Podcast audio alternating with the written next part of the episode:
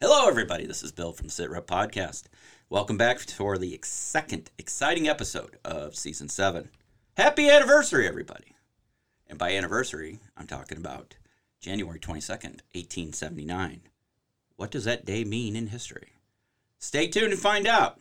And we'll see you right after this in three, two, one. Big Duke 6 Eagle Thrust. Put on War off. Sing it loud. This is a Romeo Foxtrot. Shall we dance? You are listening to the Sitrep podcast, your source for everything related to historical wargaming. Whether you are looking for the latest wargaming news, reviews, painting tutorials, or playthroughs, you will hear about it right here. So grab your favorite beverage or brush and let's hit it. Hello, everybody, and we are back.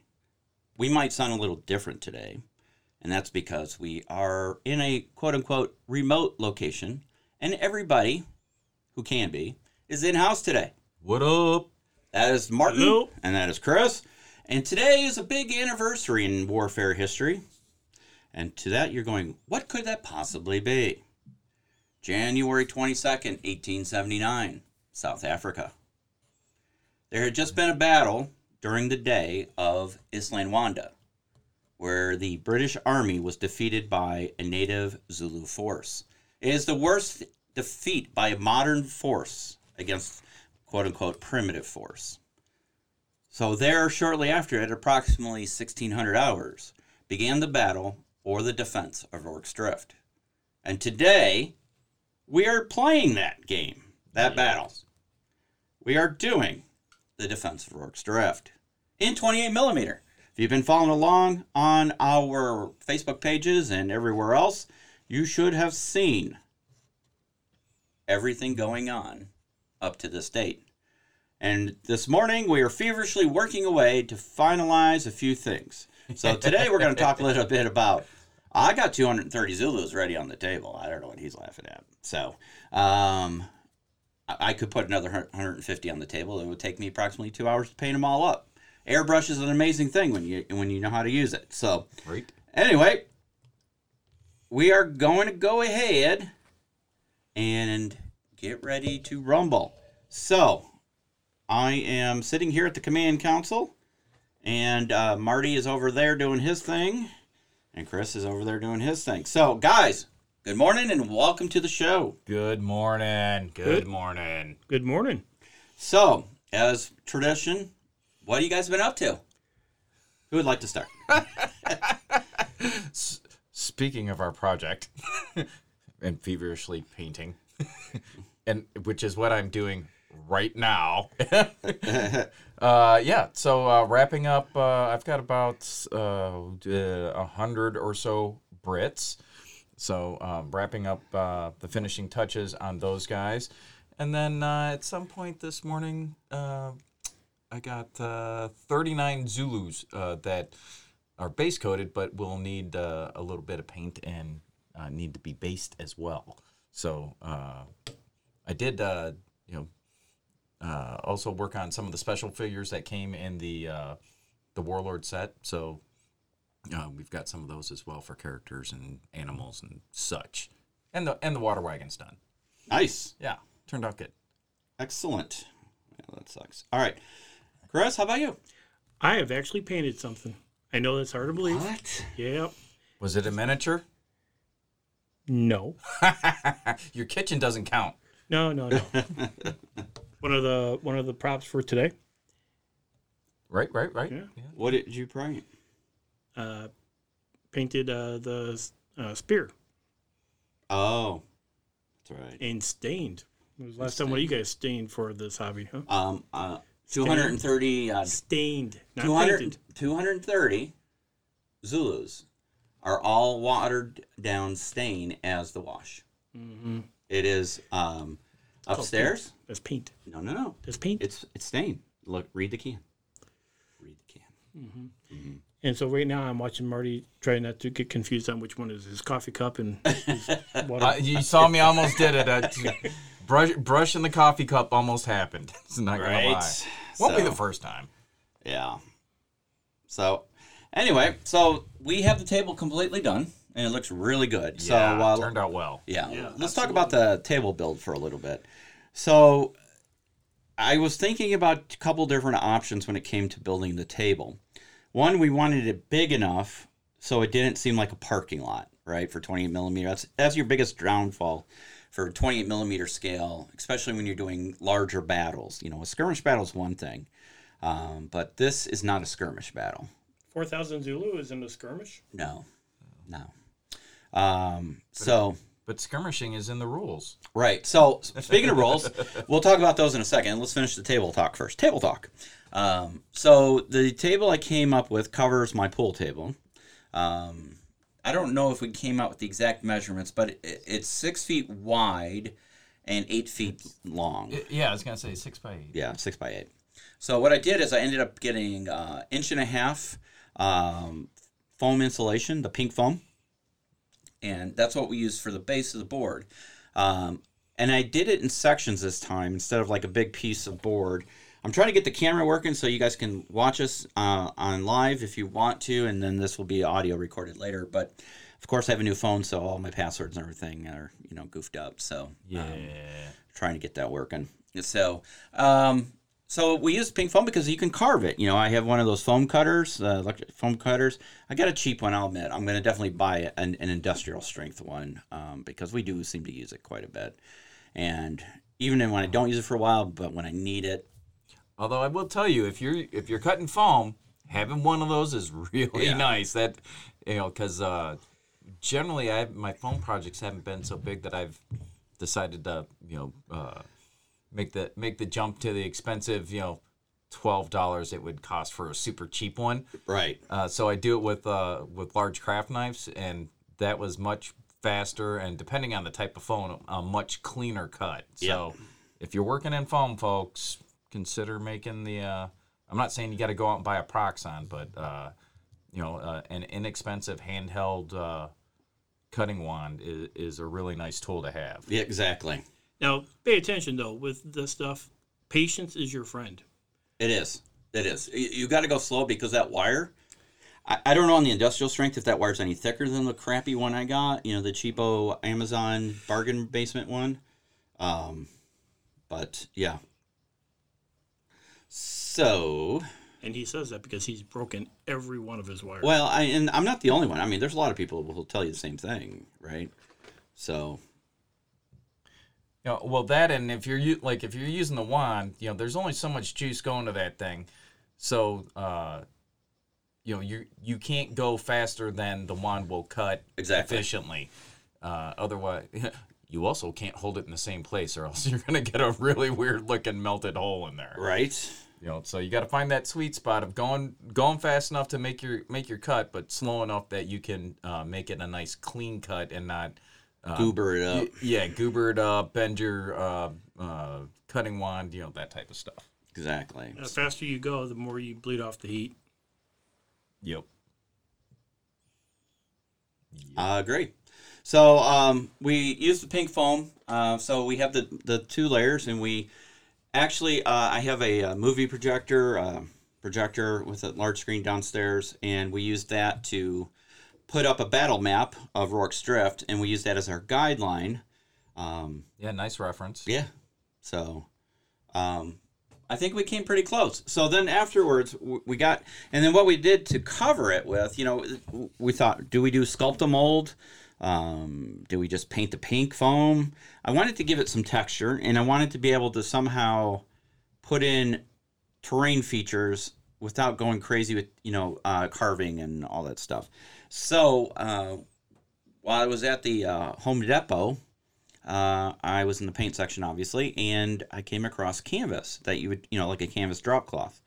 Um, they have different ones. I chose the one with the plastic backing because we use spray adhesive. We use the 3M spray adhesive, stuff that gets everywhere and it's sticky as hell. And, um, you know, I, I can't glue anything without getting glue somewhere else. But uh, because of the, the plastic backing, it adheres better to the surface without soaking into the cloth and maybe not, it, you know, sticking very well. So, But the downside to that is it's not stretchable like normal cloth. It won't. Uh, you can't get it into the nooks and crannies as easy. Yeah, so in some of the sharper, deeper cuts, you know, it's hard to get the material in there to get it to stick because of, you know, but I thought it turned out really nice. It did. Um, Yeah, it did. and we use some um, movie magic, if you will. Uh, this is something I learned from watching some uh, movie magic FX um, videos. Spray paint it takes different colors of different spray paint, and you spray in your shadows and your highlights um, onto the cloth, and it brings out the terrain. So um, I thought that turned out really nice. It did. You know, it's much, and it's much like uh, you know any miniature uh, piece of terrain that we would do. You know, uh, uh, you're, we're not applying a wash to it per se, but it you know uh, where you would paint in your shadows and your highlights. Well, we're just doing the same thing on a eight by six board, and uh, it really made a difference. It, I mean, it really makes it pop. It draws your eye to where there's uh, cliffs and crevices and whatnot. So uh, that was a pretty effective technique, I thought. Yeah. Yeah, very very effective. We all got a good contact. uh, public safety announcement: do that in a well ventilated area. Yep. So yeah, because we were spray painting, we were spray painting adhesive, and uh, all those In- fumes in a confined space. in the basement, yeah. yeah. So um, We were in a great mood when it was done. yeah.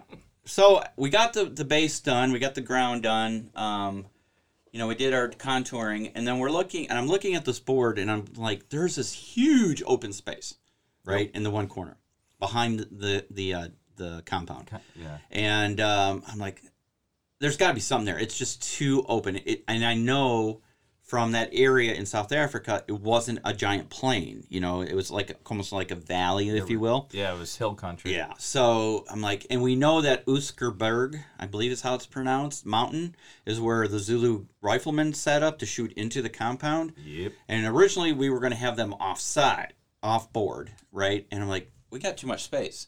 So I said to Marty, let's build us a mountain. And so Marty went to carving and hacking and Cranked one out. Yep. Yep. Looks uh looks good. I mean it. Uh, it you know obviously uh you know this, we're modeling here uh you know terrain for uh for gaming so it's not to scale and it's probably uh way too close but but it looks pretty good and it will serve the purpose that we need it to for the game. right. So I am just doing some quick settings here, and we're at the table talking. Uh, back camera. I want the back camera. How do I get the back? I don't want this stupid. Uh... So, um, so yeah, we're doing some final. Sorry, guys. I, I don't mean to be. I want 1080. There I don't know what he's doing, so you know, Well, I'm trying to get us so you can kind of jump along with us here as we, um, you know. No, we don't want to do that. That's stupid. All right. Okay. I was hoping to get the camera to be wide angle instead of vertical. I want it horizontal, but if I do, oh no, maybe I can. Let's see. Let's see. Yes, it does. Sure, he says. And we're going live in three, two, one. Yay! Okay. So now I'm gonna be Mr. Shaky, Shaky, Shaky. You can see me in the mirror. Eh, I'm in. We're in my game room, as it is right now. The uh, beef eater in the back there. Beef it up. That's Gaz. Hi, Gaz. Hi, Gaz. Gaz, love you, love your show. Right. So, uh, join along with us as we uh, record our show. And there's Marty working away on some Brits, uh, our defenders. So, um, also, and there's Chris. Not painting anything. Shocker. There's money, and there's the game table out there in the uh, other area. Okay, so I wish I, you know what I should have brought down my other mount. Anyway, That's okay. what she said. That's Oh. what you said. Um. all right, so anyway, all right, I'm gonna move this camera over. Yeah. He said.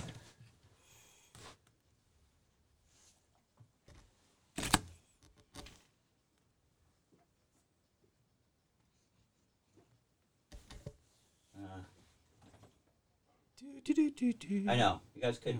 Well, I'm dead airing. All right, sorry about that. I don't know if you can see me, but I'm right there.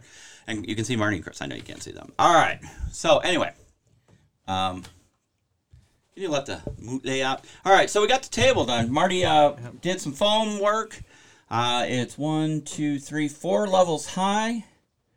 Um, and then we used the canvas trick again. Yep. So it would blend in with the rest of the terrain. Yep.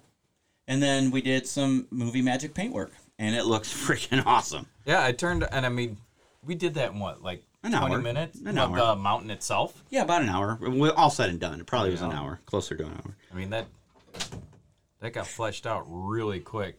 And Miney is in the house. She wanted to make the, an entrance. the joys of having a large dog that can apparently open doors. She ain't no dummy. Anyway, so um, so the table's ready to go. Uh, added a little bit of vegetation, you know, in some areas. Um, painted the road, but you know, we know where the battle mainly takes place, and that's in and around the compound. Great. So, Chris, yes. what rules are we going to use? We will be using the men who would be kings. And you could show the camera. Oh yeah, we got we got the camera up today. So, guys, I do not have another monitor to check chat. If you're chatting, I don't know if Chris or Marty can jump on their phone Yeah. to either um, restream uh, chat or if you would just one on Facebook, one on YouTube. Just make sure you turn your volumes down so we don't have feedback. Yep. so this uh, rule set yeah. is uh, Colonial Wargaming Rules by Osprey Wargames. Yes. So, we are. Did you print that stuff, by the way? Yes, I did. Woo. All right. And he laminated it for me. Nice. Matter of fact, So, we are going Since- to use the. since we've got there for show and tell. Oh. huh? Nice. So uh, we are using the uh, the Men Who Would Be Kings modified version of Jerry from Beast of War uh, rules. Okay, and I think we're going to actually tweak it a little bit more, and we'll talk about that here in a second. But uh, when I played this game three years ago now, 2019, I think is when when we played it. I think it was three years. Was it nine? It wasn't last year. or 19? I think it was 19 Yeah. um, at Beast of War headquarters, uh, we use Jerry's rules, where it's a card-driven activation, and you have these really nice, nicely done work. So the game itself is going to be twelve turns, okay, and one hour per turn Yep. Right. Yep. because the battle theoretically lasted 12 hours. It started at 4 p.m. and ended at approximately 5 a.m. Uh, when the sun started coming up because That would be 13 hours, by the way, but go ahead. all right 4 a.m. But you're right. But if you depending on which book you read, they say it ended somewhere between four and five. Okay. Um, so the the the amazing feat of this battle is that the British uh, um, soldiers in the fort there was a they if depending on the resource you go to, it's anywhere from 160 to 130 40 guys, right? Actual historical records that I've set, read 139 defenders. Yep. There were 139 British soldiers and allies within the compound of Rorke's Drift defending against The 4,000 Zulus. So, and it took over 12 ish hours. They started out with 20,000 rounds of British ammunition. I don't know what the caliber, I don't think it was 303, but the Henry Martin Martini rifles, Right. Martini Henry rifles, whatever, however you pronounce it. Um, I can't. Yeah. Fortunately, the the mission was also a uh, supply, ammunition yeah. depot. Yeah. So they started out with 20,000 rounds, and by the end of the battle, they were down to somewhere between five to 900 rounds left. Um, they would not have survived another attack. Um, that's pretty blatantly. i- If the Zulu leaders had just amassed all their remaining troops, 3,500 after casualties, and just swarmed the compound, it would have been over. Um, but by that time, I think the uh, Zulu leaders decided it wasn't worth it anymore. Yeah, You they know. they got tired of that volley fire. It was wearing them out. Right.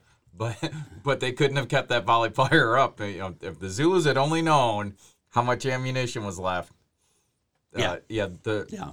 the this would be a, a way different day in history. Yeah. But also, the supposedly the relief column was within sight as well, or whatever. The Yeah, yeah. So I mean, the Zulus knew that help was a coming, right? So anyway, so we will be doing that. Was the timeline in the, the stuff you printed? Did Jerry's timeline show in there? If not, that's no big deal. Uh, because it, you know, there's a timeline that says that at 1800 hours the hospital catches on fire. Or what you know, each turn there's something that happens. Uh, we did not print that portion. I don't believe. All right, I, I'm- didn't see that portion. Yeah, I don't remember seeing it, but he showed it off in the Weekender last night. So I don't know if that's something new. I Oh. couldn't remember that from previous, but so we're gonna do our own take on uh, Rorke's Drift. Uh, it is my favorite Battle to game. It um, for many reasons. One, the movie. Well, yeah, it It's one of the first movies I remember watching with my dad when I was a very young person. It was Michael Caine's First, first role. first real role. Yep. Yeah, So and introducing Michael Michael, Caine. Caine. so and then we have our in-house impersonator of Color Sergeant Bourne. That's right. Steady, lads. Steady. He's even got the. Uh, it's got the, the you know the, the facial hair to That's right. And, and yet, I'm going to be a Zulu commander later today. Weird. uh, button your tunic, you know, all that good stuff. You know, it's amazing how even in the heat of battle, the British were still proper. You know. So, anyway, so uh, we are trying to get f- up to 400 Zulu miniatures, so we can have one miniature per hundred guys, right? Since they, they equate 4,000. So, what is this? That's Michael. He said he might need another invite for his call. Um. Okay. Well, I can't. I'm. Yeah. Uh, we'll pick him up on the next show. I'll just pick him up on the next show. We'll get him on the next one. Just tell him we're already. I'm already 20 minutes in, so. All right. Um, anyway, so there's that. Uh, we talked about what we're doing next, moving away from uh, colonial England uh, to the 20th century. Our next project, which I, I actually think is going to be easier, quote unquote, it's a blue mat, right? And put a couple islands and stuff in there. We're doing the Battle of Midway. Yep. So, n- you know, naval warfare. So, the way we're designing it is that there will be two tables. There'll be the admiral's table and then the battle table. The admiral's table will be a larger scale. You know, it'll be that entire grid of the search area, which was how many thousands of square miles? Oh, you- oh, right? So, you know, we'll have little tokens to represent the different fleets and targets and whatever, you know, and little representations of the islands. And that'll be where everybody starts the game out as we search for. So, the other question I have if we're using an admiral's table to do this enemy searching for each enemy, how do we do movement that the other player doesn't see it? Uh, Do we would, have it, would it each be two admirals tables? One, with one a for- divi- or an admiral's table with the division or no it'd have to be mirror each other wouldn't it right Yes, yeah. Hmm. Hmm. Two uh, sink your battleship games. right Yep. Right. yeah. there- Done. Hey, can, Eight ten. can you do me a favor can you message dawn and let her know the door upstairs is probably closed um, so yeah we have to come up with how are we going to simulate the fog of war for the battle of midway Uh, all we gotta do is uh, spray paint down here again. That was working pretty well last weekend. Uh, so yeah. Um, so we'll have to figure that out, but or do we have like giant chart plotter type pads that each one does their movement on the pad, you know, and then we have a judge that would say, "Oh, you're within whatever," and now we put it on the admiral's table. This, there's a target sighted and then we have to try and confirm it and then once it's confirmed we can say this is this fleet or this fleet we'll have to work those out you know but those are things to start thinking about now because i want to simulate that big part of the battle of midway was where the hell are the japanese fleet right Well, yeah, because yeah, the the long pole in that barn for that battle was whoever found the other one first. yeah You know, uh, has has the uh, we'll have the, best advantage, advantage. yeah because they'll be able to launch their aircraft and uh, attack you know Yep. So that'll be very interesting on how we do that one. Um, Any ideas? Post it. Yeah, please in the comments section or in Discord channel or anywhere, even on our uh, our website. You can comment on the website and um, throw something up there. Yeah, so. if you played a played a game of that style before and you've got a system that you like or you think would work, Yeah. please, please share that. I mean, because I have Midway over there on the shelf over here under Avalon Hill Games. It's there, and I have Dauntless. And we have a guest. Hi. Hi. Hi. Hi. You're on camera. I realize that. You're welcome. Where's your collar? Come on. Go get a greenie. Come on.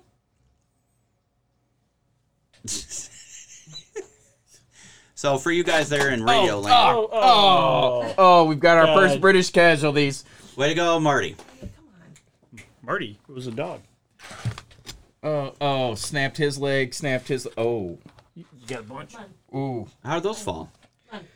Um, The dog stepped. on no, no, mine he stomped on Why were they on the floor? I, well, come because I was every time I move them around, they're on the mic. the good news is Come. We got glue. I brought spares. Too. Okay. I can't do it. All right, don't worry about it then. Thank you though. All right, moving right along. We can fix it. Not a problem. Oh, broken rifle. I've got some I, upstairs too. I now, so- uh, Bill, I would like to uh, advise you that I have also brought some uh, British wounded markers. Apparently, Nice. All right. So, all right. Speaking, so finishing up on the midway talk. So we'll have to come up with a hidden movement system. I can't remember how we did it in the Battle of Midway game. It wasn't anything fancy. Believe me, it wasn't. Uh, I don't know where. Oh, it might be. Oh, it's right behind you, right there on the ta- on the game table. See Midway. Yep.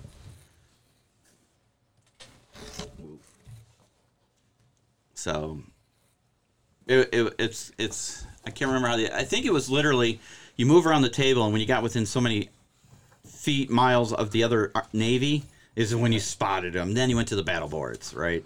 So you were both playing on the same table. It was just literally chess, if you almost you know if you would. yeah, at the beginning, Yeah. yeah. So yeah, that's the movement table there. It looks. It looks like Battleship. It, does. It is Yeah. battleship. And then Holy this is crap. the battle board where you play aircraft uh, attacking the ships. So we bought. Um, so I bought files to print our own ships. You know, we talked about that I think on the last um, podcast. Yep. Did you know that the Victory at Sea set, or Victory in the Pacific, which one is it? Victory in the Pacific or Victory at Sea? Uh, you The victory, Warlord. You victory at sea. Isn't it? Okay. Yeah. Well, that's the series, but isn't it the Pac- Victory? at Well, Sea there's the Pacific? Warlord miniatures game. Those are still the same scale as his other boats. Right. I didn't realize that. I thought they were a different scale. I'm like, damn, I could. But they don't have the boats we need. Ships, excuse me, Navy guys. They don't have the ships we need. So we'll just print them. I mean, with my new printer, things print like it's unbelievable how fast that thing prints. Well, yeah, and I think you can print out an actual you know, Fleet. battleship, you know, one to one size on that thing. It's not that big, but that would be cool. So, um, and I did tell Dawn I was I wanted to get another one, and boy, did I get a look. Woo. Yeah, Yeah, we saw that. right. So, um, now, if we're gonna do this right, we wait till spring and then we do it in the pool. That would be interesting. no, because then we'd have to do like explosions, and that would blow out the liner in the pool. And, Oh, we are not doing that again. No, sir. and Marty knows what it takes to replace the liner I in a am- big old pool. That that thing is a beast. Yeah. Yeah. So, so if guys out there, if you have any ideas on how we can do fog of war hidden movement um, on an admiral size table, would be interesting because I can't wait to see the miniatures on a battle table. you know, um, like this size or bigger. Yeah. You know, Yeah, for sure. that'll look really cool. And Yeah. then having the planes and all that stuff. So. Now, obviously, the planes won't be to scale because otherwise they'd be like pinheads. Well, yeah. I mean, So, but it'll be cool. Right. You could always use the thing like they do. What's that? Um, Team Yankee, where you know the aircraft are one in one hundred scale, or one in. They're a different Yeah. scale. yeah, they're like one one forty four or something. Yeah, like one forty four than the tanks, and their thing is well, they're up in the sky, so they're smaller. I was gonna say it's uh, it's supposed to be like a forced perspective Yeah. thing because they're yeah they're Yeah, flying. and Um, unfortunately, I think that's a weak excuse. Well, Personally, Well, wh- whatever. You gotta you gotta have some little airplanes. I right? mean, We're gonna have lots of airplanes. Yeah. It's Midway. but you you can't have them to scale because well, like you said, they'll be the size of a pinhead. Right. You know. So uh, yeah. Oddly enough, so uh, as I paint, I have YouTube on usually, and you know it's just something in the background, and uh, and I just let it run. It goes to whatever the next video is. And the other night, uh, I was painting, and Mel the Terrain Tutor's uh, scale episode came on, where he talked about all the different type, all, all the different scales in uh, uh, modeling and uh, in our hobbies. Uh-huh. You know, and uh, he was talking about uh, oh, what is it? Absolute scale, where it is, you know, one to whatever, uh, and then uh, you know our modeling scales uh, where you know we talk about it's you know 28 millimeter scale or 15 millimeter scale, uh, as well as uh, then the there's the railroad scales for you know N Z H O O all those Right. and uh, uh, what did he call? No, I can't remember what he called it. There's uh, where you uh, essentially you have to mix scales uh, in order to be able to game. So, like uh, if you're playing in 28 mil, for instance, your buildings and vehicles will probably not be truly 28 millimeter. Uh, there'll be a, a different scale for uh, gaming purposes Yeah. because otherwise they just suck up your whole table. You know, he uh, he said, you know, as long as your buildings, you know, doors and windows need to be 28 mil, but the building itself, eh, you know, maybe maybe it's uh you know one to 48, maybe it's one to 50, maybe it's one to 56, Right. You know, but uh, you know that gets you in the ballpark. Same thing with uh, with vehicles. You know, you you get the point that the the little uh, vehicle is what your guys are going to be, you know, uh, either attacking, riding around in, whatever. Uh, you know, but it uh, again, this isn't uh, you know scale modeling diorama stuff. It, it's gaming, and you know we have to be able to facilitate uh, Right. our, our games, and sometimes that means that we're mixing scales. Yeah. And it's like, 121, whatever. it yeah, takes. whatever it takes. So yeah, I mean, you know, depending on the size of the board, you might want to have uh, different scale buildings. What are you looking for? Glue. Um, He was going to try and do surgery. you can have Dawn bring you some down there, some right on the table there. I already called her down here once for nothing, so I'm not going to do it again. Chicken. Um, because I don't think I have any more sitting right That's here all in the studio. But um, yeah. So yeah, you, you know, because I was watching a video last night as we were getting ready for bed uh, on the build of Minas Tirith. The like the full blown. I'm Oh, the- building Minas Tirith. the Zor- Zorga. but- Yeah, yeah, yeah. Yeah. Yeah. yeah. I'm like, Lucky. So then, of course, my loving wife comes to me and goes, um, "Is there any way SitRep can incorporate this into its stuff because that would be cool?" And I'm like, "Are you saying the stuff we do is not cool?" Wait, She's like, "You know me and historicals," and I'm like, "That's kind of harsh." But however, but but if you go off the Tolkien timeline, is that not historical? It has a timeline in the Third Age. Blah blah blah. Jim's probably sitting there right now going, I, I- I was gonna say you you know all the historical geeks are losing their minds right now. Although you know it's kind of funny that uh, uh, you know you also get a lot of crossover. You know just because dudes play historical and that might be their preferred thing. "Uh huh."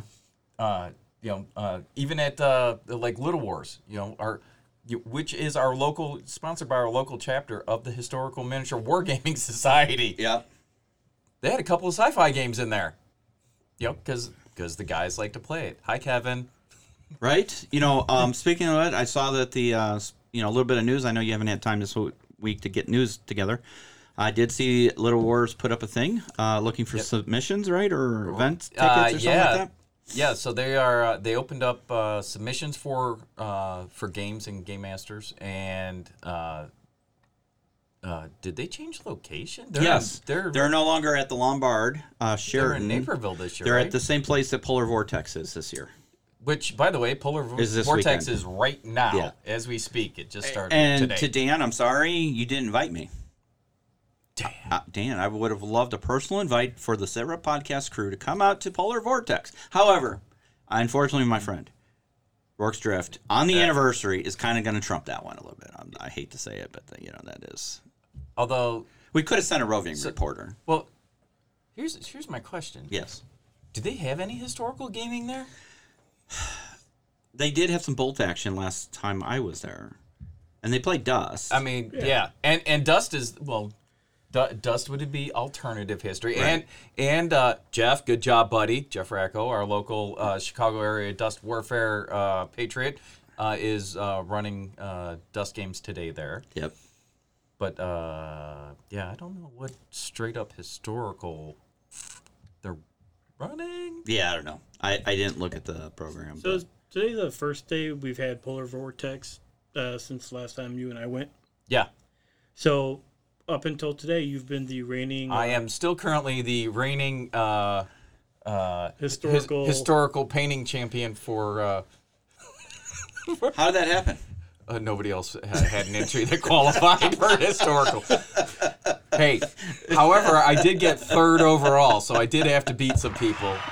Thank you, thank you very much, thank you. And and by the way, there were dust miniatures that that you had played did. with all day. yeah, and I mean, yo, that and that was early on in my career. I mean, like, Yeah. uh, yo, I think it was your first year. You really got it back into playing this kind of stuff yeah, and uh, because that was the That- last Adepticon, wasn't yeah, it? uh, Because you had just gone to Adepticon, got your dust stuff, right, and, then, Polar Vortex was the following, and that was right before COVID blew up. Yep, yep, exactly. Yeah.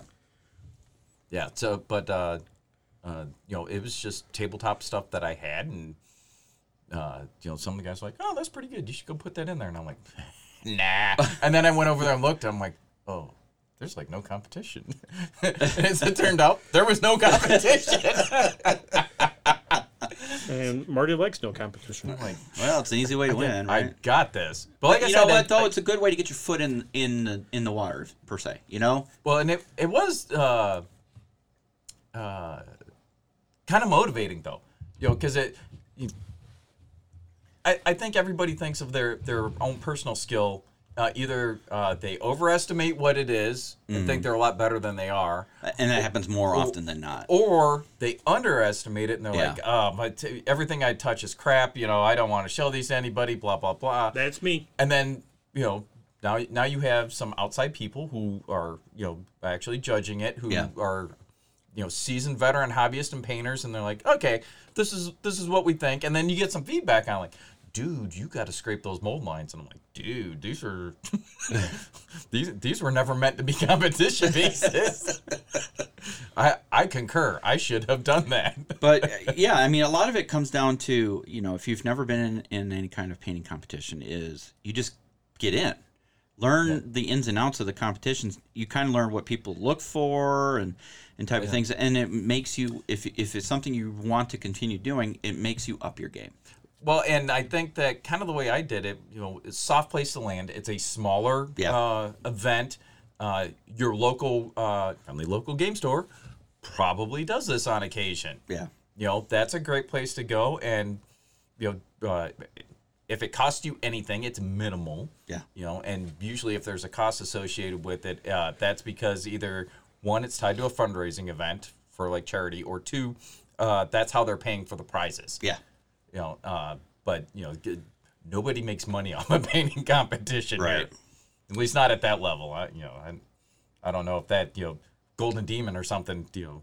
Yeah, so the Golden Demon's back at uh, Adepticon, Yes. which is a good competition. However, it knocks out seventy percent of the paper painters Yeah. Well, because you can only use GW products. right. So everybody that does some of those beautiful historical or fantasy stuff that's not GW Yeah. can't be in it. That was the nice thing about Crystal Brush. Yeah, it was everything and anything. It's- yeah. right? It's like here, here's your rubric, and we don't care where you get your models from. Yeah. But I do know a couple other companies are supposedly doing their own painting competition there, which will include those other people. Yeah. Um, we'll have to just kind of say. I, I, my, if my brother was here, he's going to join us for the game later, but um, he'd be all about the GW. He's a, I don't want to say he's a GW fanboy, but that's all he plays. I mean, honestly, well, as far as I know, he is going to come and play Zulu with us, which is cool. Um, but um, well, we all we all have our, our go to favorite games. yeah, and- and that's fine. You know what? And you know, there's GW haters and there's fanboys. I'm in the middle. I don't really care. You know, e- one way or the other. If it's what you like to play, play it. and if you don't want to, The uh, other way. Very the other way. I'm trying to point away from a mic, but there's mics everywhere I look. You know, so I mean, and I don't see why people are complaining about. Oh my God, GW stuff is so expensive. It is. So don't pay for it. Well, I was gonna say, yeah, but you have a you have a choice. Yeah, no one's making you buy it. right. So if you don't want to play it and don't want to pay the money, don't buy it or go buy secondhand. Yeah, well, and you know, uh, I'm very much like you. No, I'm not a GW fanboy. I don't, uh, I don't play any of their games. Although we need to get Lord of the Rings going, brother. Right, all right. Um, but uh, but they ha- they have some really really nice models. They do. They do. I mean, there's there's no denying that. I mean, they they have some super high quality products. Yeah. Yep. They're quite proud of them, judging Yes. by the prices. So it can be, uh, you know, uh, pretty expensive. That'll add up quickly, uh, you know, as, as you uh, try to build your armies. But you know, if you're playing one of their uh, smaller warband games, probably not horrible to get into. Yep. Now, my problem with the GW stuff is not so much the the cost of the, the models, uh-huh. um, which they are pricey, but hey, it is what it is. You get quality stuff. Um, it's the fact that they change the rules every 15 minutes. Yeah, they do They're- seem to like to update their. And, And, and those rules Must be on the other are side. not cheap. well, at all. well not at for specifically for uh for 40k yes i mean you know they're on what ninth edition now and and the other thing i don't like um about uh, about that system is not only do they change the rules but you have to have a codex and an index and a reflex and a bowflex and every you got to have like nine books to play your one army Yeah, you gotta have a codex and then the main Yeah. rules and, and yeah. And, And you you- can't know all the rules. Right. Well, and then and then the other guy's got a different uh, different army. Yeah. He's got to have all those books as well. And if you want to know what his army really does, you have to know what's in those books. Yeah. I'm like, I am not buying the entire black library of codexes to to play a game because those books aren't cheap either. They're proud of those as well. I was looking for my. I have um, somewhere around here. Warhammer historicals. They used to make historical rules. Oh, cool. Um, could you imagine if they got back into producing historical games and models? Wow. Hmm. Yeah. That would yeah, that could be interesting, right? Yeah. I mean, eh, would people buy them for one thing? How would that affect other manufacturers if they came out with the same quality of Yeah. their minis, you know, that they currently do in historicals? It'd be interesting. I mean, It it would be because I mean they they're uh they're they're a big big company and so many of the uh, particularly so many of the miniature makers uh, in the historical realm are actually smaller uh, Yeah. businesses. Some of them are just mom and pop shops. Yeah. shops. You know, I mean, Well, and that and that's the thing. That's why I think um, Games Workshop got out of it originally, is there wasn't the money in historicals, right? Historicals is not the big money maker. Sci-fi is, truthfully. Yeah. You know, if you you know if you look at a historical gaming convention, what is the demographic, right? it's us. yeah, it's us. We were Old talking guys, about that last you know. time. You know, we talked about this, I think, at Little Wars last Yeah. year, right? Yeah. We talked Yeah. about how do you get younger people in there, but so it's a more limit. I mean, miniature wargaming in of itself is limited as it is. Yeah. Then you Right. scale it down to historicals, you know, yep. and then it's even smaller market. And is it worth the time and money to invest in printing and mold making and all that stuff you got to do to create a miniature? I'm going to be honest with you. For historical stuff, and I love War, Warlord stuff's nice. Yep. Empress is really nice. Yep. Um, Spectre stuff is nice. Spectre, yeah. Um, the stuff that's coming out from Black Powder Red Earth is looking good. Ultra Combat Modern, you know, s- uh, Dish Dash guys.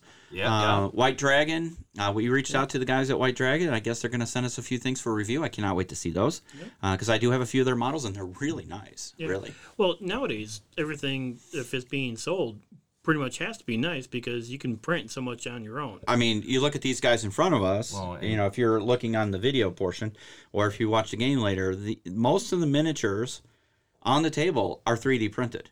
Um, we printed them on our printer. There's a few that are Warlord or Perry miniatures, um, and you'll be able to tell the difference. But Yeah, we're just ninety taking the time percent, Yeah, they'll be metal. well, I mean, some of these are warlord miniatures. yeah, the yeah the zoo. Uh, yeah, some of the Zulus are, and um, the metal min. I did not know this. The metal miniatures that come in the Horns of Buffalo Warlord set are actually Empress miniatures. Oh, no kidding. Yeah. So, um, but ninety percent of what you'll see on the table in the game is 3D printed. I bought the files and we were able to print them up. Tremendous money saving because I think I pay. I can't remember what I paid. It wasn't a lot, thirty bucks maybe, and we're producing five hundred plus minis. You I mean, know, you that, can ca- imagine that almost covers the cost of your new printer. easily. The new printer was three hundred dollars. So I have saved, in my own selfish way, I have saved money versus going on because if you current pr- market price a sprue of eight, was it eight or four? British soldiers from Warlord, a sprue, I think it was four, is sixteen dollars. I So four dollars miniature. Four dollars a miniature. I think there were four on Yeah. there. Yeah, four dollars a miniature, and we were printing 139 plus, right? Four times 139 is a whole lot of money. Yeah. Yep. Now, So Don, he's trying to justify another printer. Yeah. See, see, look at all the um, all the money he saved you. and think of the Harry Potter stuff we could print. I got to throw the Harry Potter angle in there, Yeah. right? Yeah, well, yeah. But but to be fair to all my friends in the industry, you know, Big Ben over there at Foreground, Ian and uh, everybody, John Stallard over at Warlord, and all those guys, Chris Long. and Chris Long. You know, he's Chris Long's a 3D printer. He's not a manufacturer. He's yeah. Yeah, I'm talking about the guys that actually print Oh, or create and mold make minis, you know, and sell it. That's their livelihood, right? I totally get it. Sooner or later, my theory is those companies are going to transition to subscription based 3D modeling, where somehow they're going to technology is going to get to the point where they can create a file that allows you to print 30 minis and then the file locks up or I don't know, you're the computer guy. Some sort of digital rights management Yeah. DRM on it. Yeah. Yeah. So because otherwise you won't be able to survive. You buy it once and then, you know, who needs it, right? Yeah. So Yeah, because uh, and you know the there's many uh, kind of independent sculptors I think that Mm-hmm. that uh, already do that through Patreon or through Tribes on MyMiniFactory or whatever. But as you said, once you own, when, once you've downloaded that file, you've downloaded that file. You can print use as it many as you want. Like Yeah. hence what we've done. So um, you know, for sustainability, you know, and now there's still a lot of people out there that say I don't want to mess with 3D printing. Um, which is fine. Uh, I actually had a discussion with Tom Tullis from Fat Dragon Games the other day because he got a new Ender 3 FDM printer. And, you know, and he and he printed up a sample mini, and it looks amazing. And I'm like, you know, that's a great for an FDM printer. It's amazing what he can do on an FDM printer, mini wise. And I said, you know, for miniatures, I prefer resin printers, mm-hmm. and for big terrain pieces, I could see an FDM printer. And then he gave me this big long reasoning to why he will never have a resin printer. Fumes and toxicity, and somebody got sick, and da da da da da da. Right? To which he has valid points. I'm not going to say he doesn't, I've um, never because smelled anything off of the printer. uh, for resin printer, Yeah, except well, you can't smell. eh, and it's not COVID. Yeah. So eh, there are f- strong fumes, no doubt about it. Right. But, but you can also get some eco-friendly resins where that is really. I now use, uh, yeah, there's a lot of plant based resins now. I have not used those, but I'm using a water washable resin now. That's what these guys are printed in. And it does amazing work. And in 4K, this is what, you know, that, that new printer is, is a 4K printer. Amazing work. I mean, Yeah. really amazing work. I think the Zulus I printed are nicer than the uh, Brits I printed as far as detail. But um, yeah. So Yeah, the biggest fumes I've ever had to deal with was the uh, isopropyl, isopropyl alcohol. yeah, That's some strong stuff. Yeah, and don't get a bottle of Everclear, Yeah, don't drink it all at once. It'll give you a headache. right? So I don't know if it's the So I mean, to each so their own. But I mean, there you know there are still going to be people out there that don't don't want to or can't have a printer. So I mean, there'll still be demand somewhere. I just don't know what it'll look like in years to come. you know, and I think that there's probably still going to be a demand uh, at some level for uh, for metal miniatures. Whether it's just the nostalgia of it, people prefer the weight of them. You know, I, you know, there there's folks that are still going to going to want those. Well, there's only one way to get those, and that that's casting them. And, Right. And those will have to be manufactured by somebody who has uh, the ability to cast. Right. That's that's not a at home uh, cottage industry DIY kind of thing. Yeah. That's, that's a little more involved. Exactly. Although our good friend Chris Long apparently has two spin casters as well. Yeah, because he actually used to Yeah. create make metal miniatures. I think he just likes to flex on me every time I mention something. That's what I really think it is. So, But but yeah, no, I mean, uh, it- while the technology for 3D printing is readily available, easily. I, I mean, mean- it's so inexpensive these days. I mean, if you have an Amazon account, they're sending you emails to buy stuff. Yeah. Because they've been sending me emails to, hey, get get this washing cure, get the this printer. Hey, have you looked at this resin? You know, Yeah. I mean, I I get an email every other day, literally from Amazon with something along those lines. I mean, even my photon um, frozen printer, the small one I have, I think you can get it under hundred dollars now. I think it's on sale for less than hundred dollars for a you know a little resin printer. Yeah, So- because yeah, 'cause- and then you can get the bundles with that and uh, the washing cure station, and they're like two hundred bucks. Yeah. you know, two hundred fifty bucks, something Yeah, like that. so- they're they're inexpensive. Uh, you know, and then it's just a matter of getting the right software because, like these riflemen that Marty's painting up right now, these uh, British riflemen, they came in two pieces. You know, the the main body and then the rifle with an arm. And I'm like, man, I am not going to print those separately because one, the rifles will all break. You know, trying to pull them off the supports. So I went in there and I edited the file and using a very inexpensive CAD. Can't even remember what it's called. It wasn't Tinkercad. It was something else. Um, I need to learn Blender. I, I am here. You can do some amazing things in Blender, but uh, um, I was able to combine the two parts into a, one miniature, and then resave it as one piece, and then just copy it onto the build platform and print multiples up. And, Yeah, thanks a lot. You said blender. Now I want a margarita. uh, we'll we'll bring out the Jimmy Buffett margarita ma- machine later. I was gonna So- say after the show, after the show.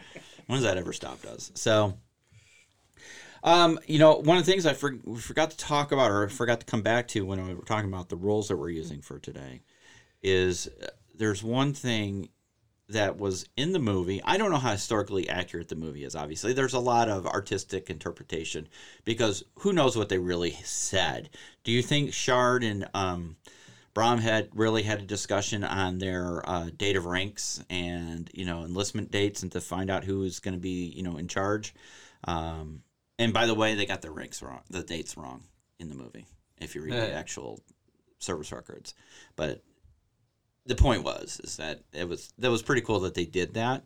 Uh, it, you know, did they actually have those conversations? So obviously, there's some artistic licensing because there's not a scribe writing down everything that was said during the battles. Um, so the point being is, did they actually have a flying platoon? Right. Yep. Um, so as of it stands right now, I do not think there are any rules for a flying platoon in the main rulebook or in Jerry's alterations or additions. So we'll probably add a rule for flying platoon. Uh, we just have to figure out how to make it fair, you know, because you have to come to close order, volley fire, you know, how does that go? One of the biggest frustrations I had when we played the game the first time, and again, the rules are really well, I thought for the circumstances, very good. Um, and Jerry's interpretation and additions were very good as well. The one thing that kind of really drove home for me was that each turn takes one hour. So in that one hour time span of one turn, you're only allowed to shoot once or move. I know I wasn't in the British Army in 1879, but from practical experience, you can do a whole lot in one hour. You can do a lot less in one hour if you're under fire and you're moving. You know, there's you know you move slow and you know fire movement, blah blah blah. But I, I think I honestly, I, you know, for gameplay purposes, that's that. It just there were times where we were playing the game and it's like, all right, I should be able to move and fire, right? You know, move these guys up, move um, guys from the north wall to the south wall to reinforce and then be able to shoot. Oh no, you can't do that. It's just one or the other. You know, this is what you get to do. It- and I'm like, dude, it's an hour. It's not that far from the north wall to the south wall, right? You're right. So, you know, and these are British troops. If you've ever worked with British troops, those guys don't fuck around. When they say move, they're already gone. Their sergeants are allowed to hit you. If Way you should be. right? I mean, I don't know if they're allowed Well- to, but I mean, But they, they will. strongly reinforce. I have seen airborne sergeants from the para regiment smack a troop in the back of the head because he, you know, did something very, very wrong with his rifle. It's called tapping on the that's- forward Yeah, that's just a tap on the forward assist. It's part of uh, immediate action when uh, there's a uh, a malfunction. Right. And hey, make sure you buy merch. so that's always been a contention of mine, you know, is that the Zulus, I can understand. See, this is where it gets not fair in my eyes, but fair, is that it's the same thing for the Zulus, right? They can move so many inches and, you know, but I'm talking a stand of, if we have our 10 model stand, that's 400 guys, right? Yep. Okay, it might take 400 guys a while to move everybody, you know. So I I don't know. We'll play the game. We'll see how it goes. And we are famous for what, Marty? Adjusting on fly. Well, you know, sometimes you have to uh, modify the rules to suit the scenario. Hence Benghazi. Well, one of the But I things thought as, turned out well. as I was reading through this, you know, Yeah. er, and watching some of the videos, there's a, a gentleman out there put out some videos, and for the life of me, I can't remember it. Uh, remember his name. Good stuff though. But some of the battles that he played with the Zulus, they get pinned down so easy. You know, if you lose six miniatures, Mm-hmm. right? It's leadership plus the however many miniatures you lost. Right. So you got 400 guys that got pinned down because they lost six guys. And that doesn't look anything like what we saw. Right. You know, they, they had one out outfit out there just getting shot just to count the weapons. remember? Right. Yeah. You know, so that that seems a little off. I understand it, but For balance, play balance, Yeah. you got to have that because otherwise, you would never be able to stop the Zulus. To truthfully, because if you know if if you're doing a stand of ten and you pin, you shoot down six, you pin them, and that's supposed to represent you know how many hundreds of Zulus, but you still have hundreds more to go. You know, then it's like if you can't pin them, or it's not so much pinning; it's making them fall back. Think of it that way. You know, they take uh, you fall back if you lose your rally. yeah. So I mean, if you're pinned that many guys, you know, I th- I think the terminology and the practicality or the real world is a little different, but um, it comes down to balance, game balance. Yeah. You know, otherwise uh, the game would be over in turn two, turn three at the most. You know, because they would just keep pouring through. You know. Uh, as we plan on. Yeah. so, the nice thing is, the rifles have a lot longer range than the Zulus can run. So, now don't get me wrong, Zulus run very fast, very far. Mm-hmm. But the bullet will travel faster and further. We don't know, have in to worry about that. The Zulus will be running towards them because they're going to take their little stabby spears and put it in your eye. So speaking of stabby spears, so last night I printed up a couple sets of spears. I think I can do thirty something sets on um, a board on my print surface. So I take a couple off, and I'm like, okay, they don't freaking fit. They don't fit. They don't fit. The hell? Yeah. The the, the, the holes in the hand, the hand grip, Yeah. wherever, not big enough. Note to self: next time, just print them with their spears. Right. So we may not have spears on the models. I mean, the workaround is we break all the spears off the supports, and um, Oh, there'll be at least one spear there. Sorry, forgot about that. but uh, and we can hot glue them to their hand, but it might look just wonky. I don't know. Toothpicks. Toothpicks are too big. I tried. I was gonna say those will be too big. They're even too big. The, even the one of the pointy ones. Yeah, they're too big. So Because it uh, honestly, note to self: next time, print them with the fucking. Sp- Sorry, guys. With the spears on them. And Uh, which was what I was toothpicks supposed are to not 28 millimeter. Right. I mean, and that's what I was supposed to do the last time. Field expediency. So Thin paper clip. too big. You, you would almost need like a sewing needle. Ouch. That'd be stabby. That, I was gonna say that's that's got trouble written all over it. We don't need something that actually has a sharp point on it. Every time we go to move the models, So I mean, but when you look at the mod, I'm looking at them right now, and Jesus, that's a lot of guys. And uh, you know, when the, you're in the game, you're not gonna really tell. I mean, well, and it's a visual thing, really. and and all the warlord ones that I've got uh, Yeah. all have uh, all have their weapon. I I was gonna say spears. They don't all have spears because uh, some some also have uh, hatchets or tomahawks or axes, whatever they are. Yeah. They're uh, There's uh, some Navi Burrow clubs. yeah yeah. There's some dudes with clubs as well, and then uh, uh, some dudes with rifles. So Yeah. There's a, a variety of, of weapons there. So it is what it is. I mean, really, it's just an excuse to get a whole bunch of minis on the table and play an awesome game, you know, and uh, be able to play it on the day in history. Yeah, and I think that uh, you know we'll be able to we'll be able to accomplish that feat. You know, so uh, uh, there's certainly enough there to fill the table and you know uh, immerse yourself in the in the game. I think. Yeah, most definitely. And hopefully we won't be taking 13 hours to do it. I can't remember how long it took us to play the game, but you know what? I was talking to Dawn about that. It took us a long time. I mean, we started. What time did we start? Around noon, one o'clock, and we got done 10, 11 at night.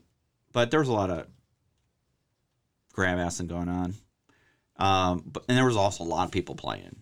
You know, so I think we started out. We had four or five guys on each side Oh playing wow! Yeah, you know so uh, you know the more players you have the um, longer it takes because everybody's got to think and they got to do their turn and blah blah blah so How many pints did you have?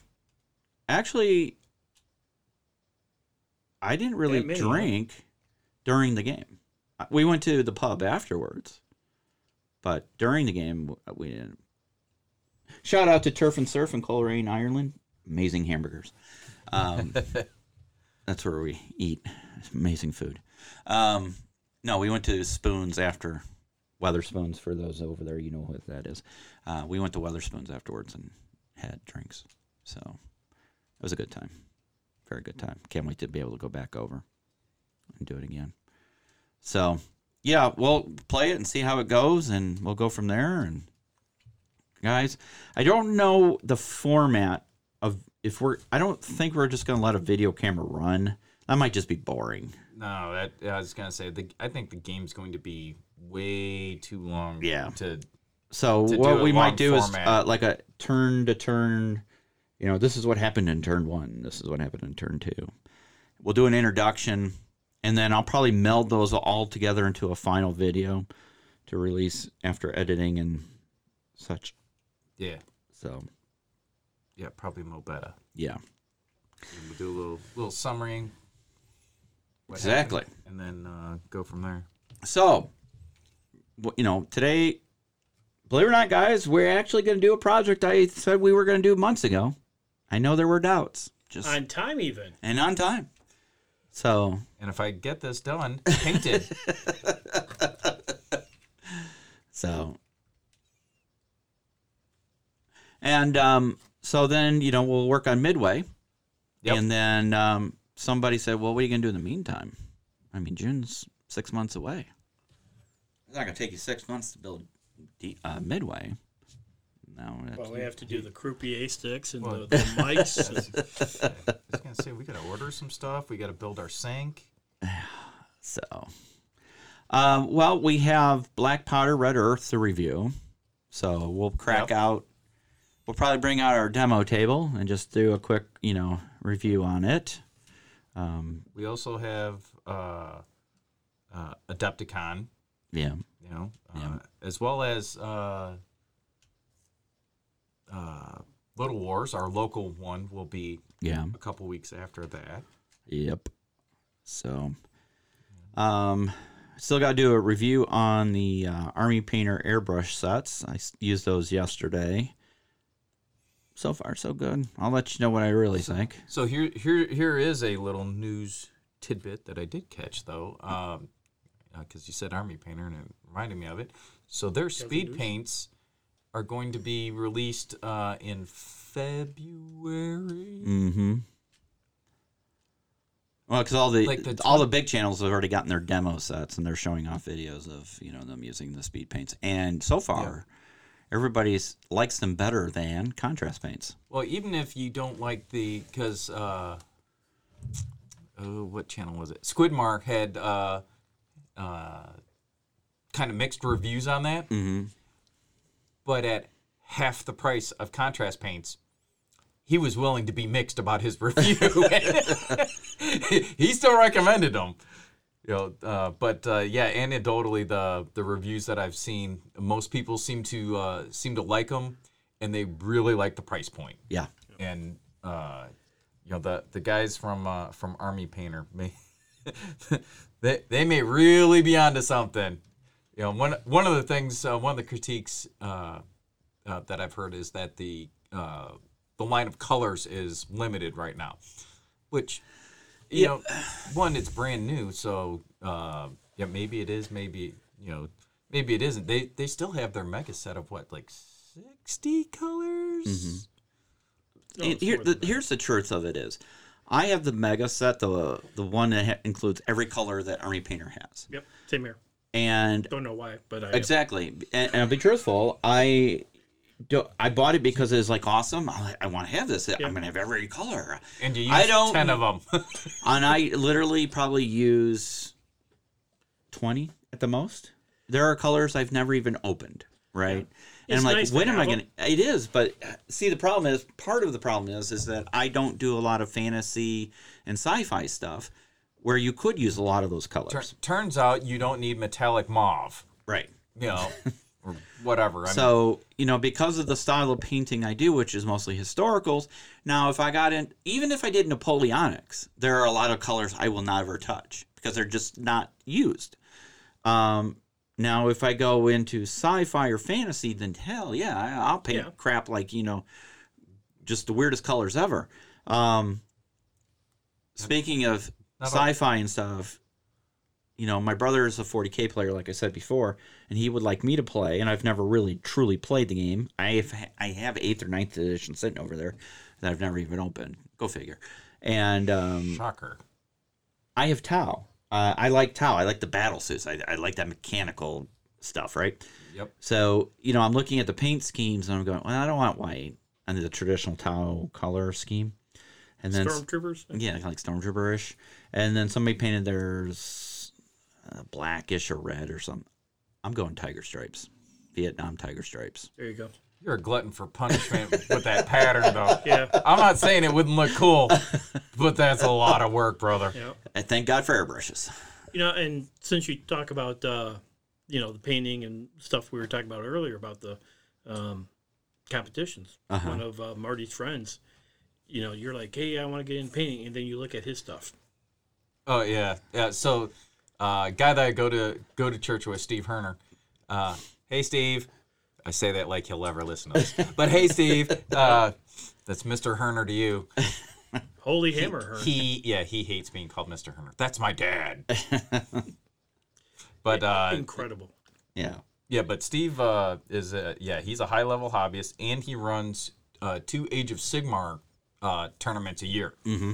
So he runs uh, Holy Hammer and uh, uh, Holy Havoc, uh, or uh, excuse me, runs he his, his screen name is Holy Hammer. It's uh, Holy Wars and then Holy Hammer because it was literally a, a church league uh, that got started. So Isn't that Yeah. funny? A church sponsoring Age of Sigmar based upon deities of yeah, fantasy and yada yada yada. But in, incredible. I mean, you Yeah, look, no, you but look you know his what? stuff is just But does that not drive you to do better yourself? no. yeah, I, I was gonna say yeah. Very simple. No. I mean, I'm like, eh, nope. Can't like, compete. like he he has figured out like green green stuff sculpting, which yeah. I can't do. You You know, I mean, did I can very s- well. I saw your Santa stuff. Okay, nothing like what Yeah, but I mean, this dude will do like long flowing cloaks. and- Okay, but it was based upon practice. The Yeah. more you do it, but that that was to my point is like he inspired me to do that. yeah. You know, uh, I don't do it well, but I'm like well, apparently it can be done. You know, I've literally sat in his basement and watched him do it. Yeah.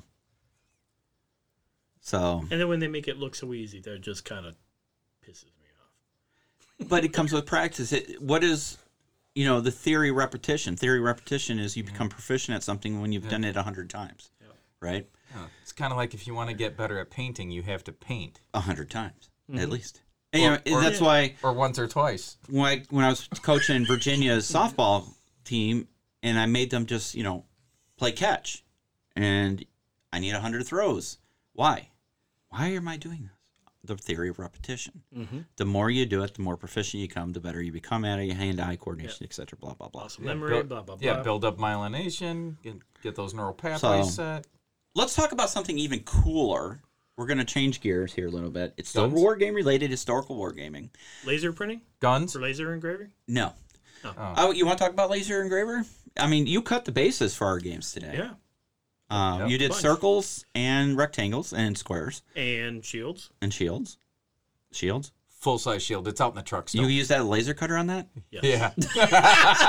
that that's how big the laser cutter is. Damn. Two foot by four foot. Because this shield is about three foot four tall. Wow. I didn't know you used the laser cutter. Yep. How cool is that? Um, It was. It took me a lot longer to, well, to because draw I asked, the thing than it did to. I print bet. It. So, did you do some uh, artwork like the outline, like the the cow skin patches? No. No. No, so we just used this as uh, as the base, and then I covered it uh, with uh, with faux leather and Uh-huh. Oh, nice. uh, painted all that stuff. Oh, on very it. cool. Um, that'll be awesome to see. Um, what I was gonna say is, I had asked you earlier about uh, if the laser cutter printer, or whatever you want, laser cutter, does it do engraving? It does. Yep. So, like, if we wanted to do special edition Sit Rep podcast pint glasses, Yep. we can engrave them. Yes. Now, when you engrave it, I'm, I'm assuming that that area that's engraved is rough, right? Or is it smooth? I don't know. Fairly smooth. I mean, Because I mean, will it take dye? You know, like if you wanted to rub like a, a, a wash in there to color the engraving. Maybe Uh, it, that would be up to you to find out. I was gonna say it, it Yeah, I'd be- can depending on how you how you set it up, how deep you engrave it, blah blah blah. I'm just looking, you know, how it will. It'll be interesting to see how it'll look. You Yeah. know, because if we could do our own special edition glasses and stuff, that'd be cool. Yeah. I mean, I'm gonna get back into doing silk screen printing. I mean, I don't know. You know, I keep telling myself I'm gonna get the glass, the printer for doing uh, mugs and glasses. You know, with silk screen. Um, but then I'm like, I don't know. Right now, I don't know. We'll see. But it would be cool to have that on tap, where we could, you know, do a dozen glasses. You know, especially like today would have been really cool to have commemorative glasses Yep. for the Battle of Rorke's Drift 2022. So for glasses, I have to have a rotary tool Okay. that will spin, Uh huh. so the laser head just stays Yeah. one axis. Is there something? Is there an actually? A, But yeah, is there? Okay. Yeah. and we've got the plans for it. Uh-huh. Um, yesterday, got the last piece that I needed, which is a tiny little belt Uh huh. to spin, and so now I've got all the pieces to assemble that. Oh, very cool. Yep. And then So how does our- how does the U. glass stay on the the rotary thing? gravity? It just sits on it. Oh, so it's upright No, or it- upside down, or No, it's, its it's laying on its side, It's like this, and then the head's over it. Oh, and okay. it just and then- goes back and forth. Well, I'm, how does it not fall off the the form or whatever? it's a Is there like a clamp or something that no. goes on? There's two uh, rails. So it, it's kind of cradled in between two Oh, rollers. Oh yeah, yeah, yeah. And then the Good. roll the rollers are what moves the glass, and then the head just goes up and up and Oh, down. very cool. Yep. That that'd be cool. So when you guys get to the point of actually producing something, I'll order some tumblers or pint glasses. Um, we should shoot a video if you you know once we get it tuned in and you can you know Hey, did you see? Marty posted. We had Sergeant Sit Rep. Uh, yes watching the, yeah. uh, Did you guys see that? Uh, m- He was. Super. Did he have his safety glasses on though? He did. Okay, excellent. You know, for all you people over in the UK for health and safety, Yep. Anyway. and and, uh, and and it was well ventilated, and he had a, a respirator, and, and his uh the, his Cigar. high vis. He, he had the you know He had, he had his, His uh, cigar was not lit for you know dangerous fumes. Yeah. So, very cool. Uh, that'll be exciting. Because I mean, just think of the things you can you know do with that. Right. So yeah, and some shot glasses. the the bases are like eight nine minutes for a sheet. Nice. Yeah. I mean, yeah, because what was that? A two by two sheet, Yeah. and yeah, you literally you just program in what size you want, and then like here, there's there's a whole baggie of one inch ones. So where are you gonna put your machine in your meantime? Uh, it could stay where it's at. the The problem with uh, if I had it like outside in a garage Uh-huh. or something, you have water circulating through it. Oh, it's water cooled. Yeah, yeah, How does it? How do you? How's the water circulate? I mean, is it got like a tank or something? it's or? got a does. water cooler. and a pump. So I'm looking at my game room. We could turn this into a workshop. We got the printers down here. We could have the laser cutter down here. But then what do I do with all? That? Then we turn the hobby room Well- into the game room because the hobby room's a disaster. You can barely walk in there right now. It's uh, because I, of course I started reorganizing my computer area, which was a big mistake. Good job. Uh, Which looks good. I got my UMPCs up on the top, and I got my you know my computer here. I have a 50 inch screen for my PC now, and then my other PC is still a disaster, and then my Commodore sitting right there. So I don't even have enough space for all my Commodore stuff. But the uh, But I played Archon the other day. I was The- very happy. About so that. the so the uh, the laser It's a desktop. It is about the size of your table here. see plenty of room, and we got windows. We can vent. Yeah, and yes, and you need you need ventilation for I, that. I, I do need a better exhaust fan. Yeah, The four inch, 195 cubic or uh, CFM. yeah, Um, nope, not enough. not enough. nope. Or we just turn the third bay in my garage into a workshop.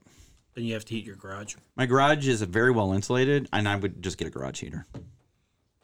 Yep. So Yeah, otherwise that uh, the coolant or the cooling system will freeze on that laser in the winter here. That would not be good. Must be raining outside. It's hitting the protective covers. Anyway, sorry, sorry guys. We were hearing a tap tap tap tap tap. It wasn't just me. It's not just in my head. Uh, that's our initial Zulu probe for later in the day. We've got our scouts out. So, uh, changing gears, like I was doing before I got distracted. Go figure. Um, Squirrel. yep, big time. So, another wargaming format, because it's not all about miniatures or board games, video games. DCS World. Mm-hmm. Do you see what's coming out? Mm-mm. The Apache. Ooh. Oh my God, does it look awesome! It Do was you, do you mean like the Native Americans or no, the no, no. helicopter? the AH-64D model. Just checking. Longbow. Yeah. And they it was supposed to come out at the end of this month, but they just announced they're delaying it again because they're still working on the pilot model. The pilot model looks amazing. And you the different skins. Of course you can have the 82nd Airborne skin. Just throwing it out there. Um Well, something has to be airborne. but Turns out You it has can to be do- aircraft. you can do uh, two crew, you know, like you can on like the Tomcat if you want, or you can have the they're gonna have an AI uh, gunner pilot. Um, but it's it looks freaking amazing. I mean, it looks amazing. Uh, I cannot wait because I'd like to get a whole troop together to fly. Because I mean, you see the gun cameras, you can do the whole head, everything, you know. So that Uh, could you imagine the air sickness if you're a gunner and you have no? Because when you're a pilot, you can understand what's going to happen. Yeah. But if you're just the front seat gunner Yeah. pilot, yeah. I find myself like I was playing um Better like roller coasters. I was playing GTA 5 the other day because I'm trying to re-upload uh, LSPDFR. Um, that's the police simulator that you play in G- uh, GTA 5. And I was driving down some, and I started getting motion sickness because I learned, and I don't get motion sickness, but because it's a video game, my body's not moving. just the screen is, right? And your eyes, your eyes are detecting movement, but your ears aren't. So it gets you motion sickness. Yep. Yeah, because of the Yeah. What I did find though, Dissonance when I'm there. playing VR and DCS World, I don't get that because I- I feel like I'm really immersed, and I do find myself Yeah. moving. You know. And uh, there's got to be a setting because when I play on yours, I don't I don't get that. Yeah. But when I play on mine, I do. Yeah. So yeah, I don't know what it is. Um, but they, yeah, so the, the Apache's coming out. That'll look, and you know, with the Syria map that's out, that'll be freaking awesome. You have the you have the collective. and- Um, no, I have the Warthog, but I'm going to get a collective. I think I'll, I'll, I'll. See, here's the problem. The problem is time. Got enough time. that's part of the problem. The, but the other problem is I'm supposed to be thinning out the stuff that I have. Because eventually, my wife and I, we have a plan. We're going to sell everything we own, and we're buying a boat, and we're going to sail the Caribbean, and then maybe points beyond. Um, you can't have all the shit on a boat unless you got to like the Titanic. Yeah. You know, I did see that the USS That would not Kitty be a Hawk. good one. Yeah. Yeah, it's on its way. Yeah, it's to, on its uh, way for scrap. I wonder how. you And it, they only paid a penny for it. I'll give them a buck, There you go. right? We'll just anchor it in the Caribbean somewhere. It'd be a floating hotel. Yeah. We'll make it a game convention. and- the flight deck, the hangar deck, could be a game convention. it, it could literally be an Airbnb. Oh, could you imagine that? An aircraft carrier as a historical wargaming convention site? That'd be nice. That would be interesting. That would be. So, um, but anyway, so yes, I want to get a collective. Um, and I, I know there's a couple companies out there that make them. I think one is uh, Wing Win or something like Yeah. that, and then Virpil or something. They're they're foreign companies, but um, because they also just released a Blackhawk as freeware. It's a free mod. Okay. Um, and I was watching a video on that the other, and it looks really good. Uh, Ninety percent of the uh, switches and everything in it work, like the way they're supposed to. Um, there's st- it's in beta, so there's still stuff that doesn't work. Like you know, you don't see your crew members. You can sit in the pilot seat. You can sit in the co-pilot seat. You can sit in, or the commander seat, pilot seat, whatever, however you want to term it, depending where you're from. You can sit in the. They call them the gunner seats. Crew chief. Thank you. Crew chief. Thank you. Because I'm sitting there talking to Don, and they're like, "This is the gunner seat one. This is gunner," and I'm like, "Crew chief, that's my seat. That was the seat I always sat in, right there. Crew mm-hmm. chief." Yep. You know. So you can sit, and the, the you can open the doors, and you can open the, the crew chief window. Um, it would be cool if you get to the point where they model those, or somebody picks up as a paid model that really puts some time money into it, where you can have your crew chief stand out to do your rotor checks, right? So that way you can watch the droop stops, you know, come in and out during spin up and you know coming down. That would be cool. That would be really cool. Yep. You know, so your fire guard and your you know rotor checks. Um, but the instrumentation is now he says this is a Lima model.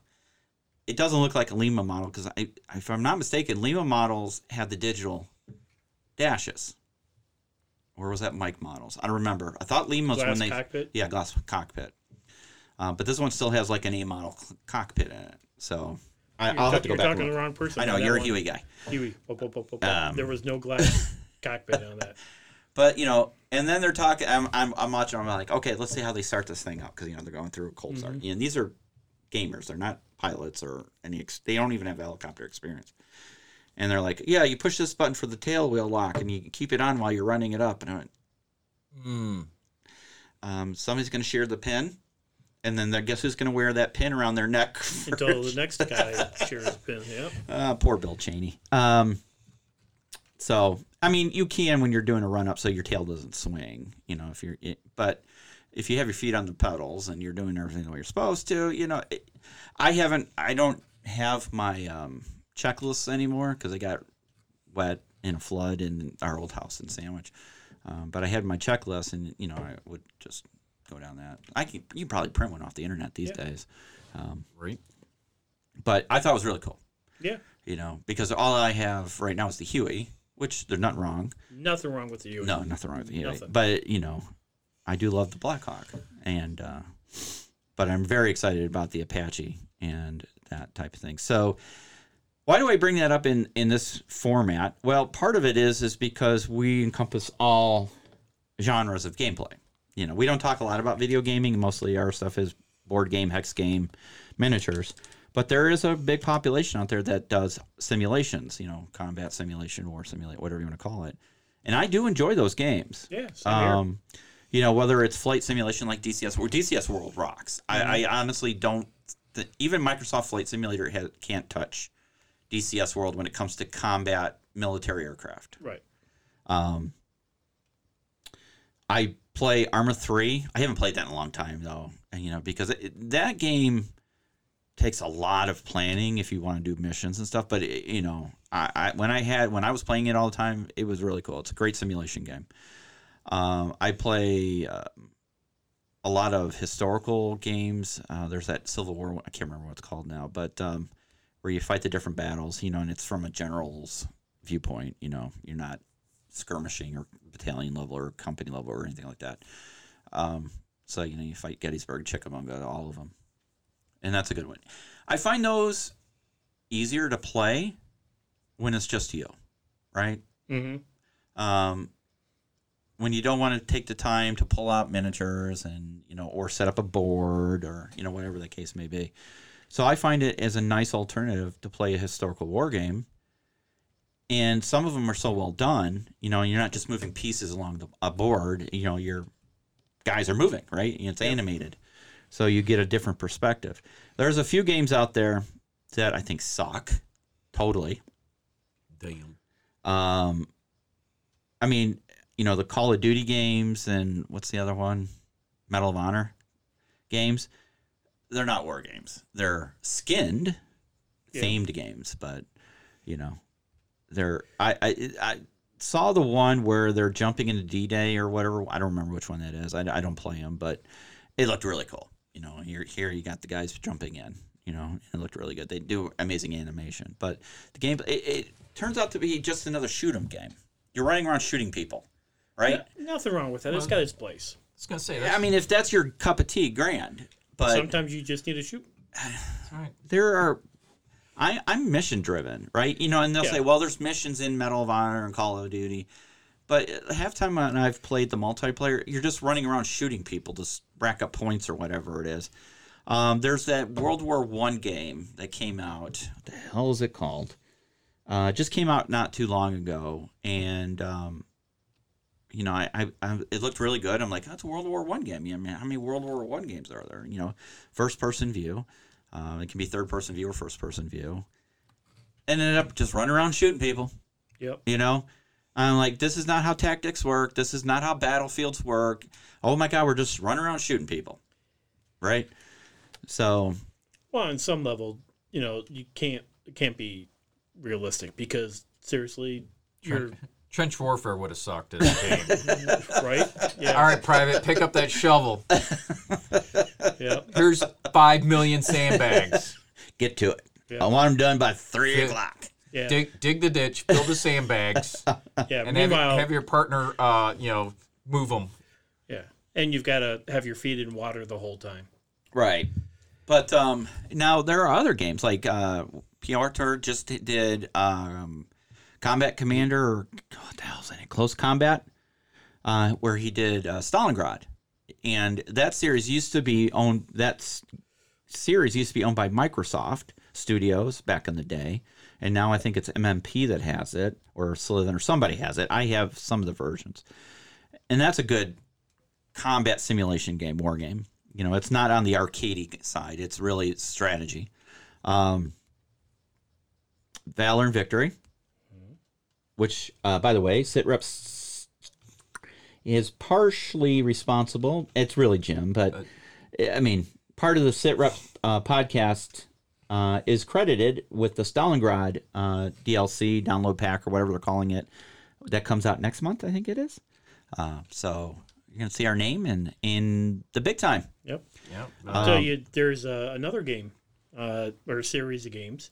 Uh, some people would probably be apoplectic, you know, by me saying this, but um, you know, good good game that you learn stuff from. I Uh-huh. mean, any game that you learn stuff from is is good. Yes, most definitely. Um, believe it or not, some of the Assassin's Creed stuff because the areas that you're running around, Uh huh.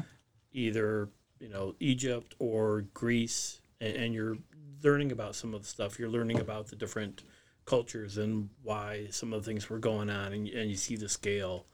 Um, the, the new one, Vikings and everything. It's it's good. I mean, like anything, uh, you know, it gets to be a bit grindy, but Yeah. what war is it? You know. Yeah. So you know there is a definitely a place for uh, video games and wargaming. Yep. Um, you know, just depending what you're looking for. I I like the more historically f- based ones, where it's not just I run around and shoot and capture a flag type thing. Yep. Um, so you know, Valor and Victory is a good one. Um, I'm still trying to get Jim to formalize uh, our own game, Sit Rep Skirmish. Um, you know, um, he does it virtually on in Excel. I'd like to see it transition to either Vassal or to Tabletop Simulator, and um, you know, so people can interact. You know, versus just Jim doing all the interactions. You know, if somebody tells me move my piece, blah blah blah. I'd like to see that two way interaction. But um, yeah, there's so many formats out there, and uh, it's just amazing what you can do with uh, wargaming. So, guys, we've hit that mark. It's about that time. We got to go uh, take Yep. down the Zulu Nation. Get breakfast. No. Breakfast? What do you mean no? No breakfast? Well, yeah, breakfast. No takedown of the Zulu. No Nation. take down Zulu? No takey down. Oh, No. you, oh No, no, the that's Brits are going down today. that, that's yeah. So, guys, make sure you check out um, the, our video snippets later on the defense of uh, Rorke's Drift or the Battle of Rorke's Drift, however you'd like to term it. Yep, and the Zulus are going to crush. I don't know. They're going up Crush. against the Lomax brothers. That's First time the brothers have been together in combat and on a tabletop in a long time. Well, So it there's gonna turns out you don't get any more. Brits, so So uh, we got to finish up some painting, uh, slap some wash on some of these guys, do a little ground coating, and bada bing, bada boom, we're ready to rock and right? roll. You're staining your guys? Yes, I'm staining my guys. he thinks he's funny. dear lord, it's gonna be a long day. yep. So, guys, thank you so much for joining us on this se- episode two of season seven. Um, we apologize to our special guest. Uh, he was supposed to join us this morning. Uh, he will join us hopefully on our next episode as we talk about Adepticon. Yep, yep. Michael said that uh, he was available in uh, two weeks, so Okay. we will pick him up uh, at the next show. And, guys, it's awesome having you here at the table. Right? Um, I honestly think we should do this more often. Um, you know, if we have to change it to a time that's more convenient to do this, I'm cool with that as well. Um, because I think the interaction's better when you're sitting across the table and everything. And you know, having the little video up there, I don't know if it makes much of a difference or if you guys have enjoyed it. I hopefully will. It it was a last minute thought. Next time we'll have a better camera setup i- and to do it because I do uh, watch several podcasts and they have their audio portion and then they just have a camera running so people who like to watch it while they're doing other things can see what's going on. Like everybody watching Marty paint, guys. Yeah. And Sorry that he didn't fall off anything yet today, but we can try. the day's still early. Hey, don't don't worry. As it turns out, the chair that I'm sitting on, the seat is not actually connected to the frame. Oh, is that one of the ones that the screws fell out? Yeah. All right, rock on. He's got a loose screw, that's for sure. Yeah, true that. So thank you guys for joining us on this episode of the Sit Rep Podcast. Make sure you check out our Facebook page, our YouTube page, our Discord channel, our Twitch channel, our webpage, thesitreppodcast.com. And there you can check out all of our different pages, including the supply room. And in the supply room, you can buy merch. So please help support the channel by buying some merch. For Marty and Chris, this is Bill, and we appreciate everything you do, and we'll see you next time. Well, take care. You have been listening to the Sitrep podcast. We hope you have enjoyed the show. Make sure you like and subscribe to all of our channels on Facebook, YouTube, Twitter, Twitch, and Discord. Remember to join us every other weekend for a new episode of the podcast, and don't forget our other programming on Wednesdays and Sundays. Thanks for listening.